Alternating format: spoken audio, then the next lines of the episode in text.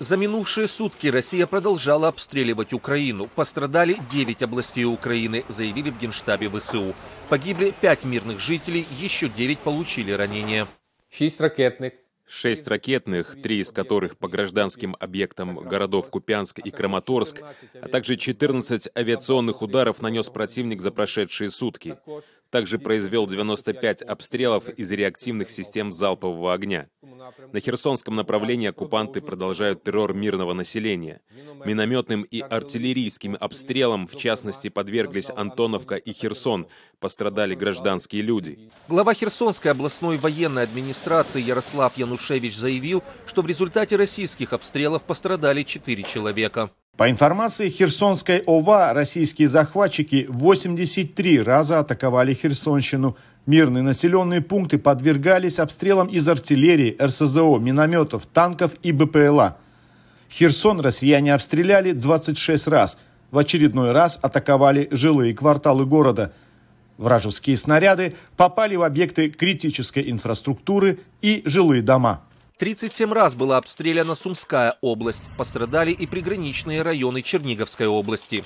В эфире национального телемарафона «Единые новости» представитель 24-й отдельной механизированной бригады ВСУ заявил, что в Бахмуте, где идут тяжелые бои, осталось около 5% населения. Если взять изначальное население Бахмута, думаю, сейчас осталось около 5%.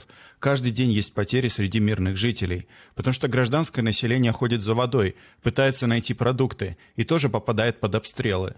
Закончились спасательно-поисковые работы в Днепре. В результате попадания российской ракеты Х-22 погибли 45 человек, в том числе 6 детей. Папа Римский Франциск осудил российский ракетный удар по жилому дому в Днепре.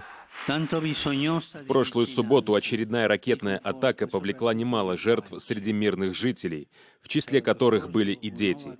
Разделяю нестерпимую боль родственников. Картины и свидетельства этого трагического события взывают к совести всех. Мы не можем оставаться равнодушными. В свою очередь Владимир Зеленский заявил, цитата, что теракт в Днепре завершится приговорами для российских убийц. В МИД Украины сегодня прокомментировали заявление министра иностранных дел России Сергея Лаврова, что о переговорах с президентом Украины Владимиром Зеленским не может быть и речи. Лавров в очередной раз артикулировал реальные намерения России. Москва категорически не заинтересована в мире. Хорошие новости. Наши партнеры уже давно не обращают внимания на то, что говорят в МИДе РФ.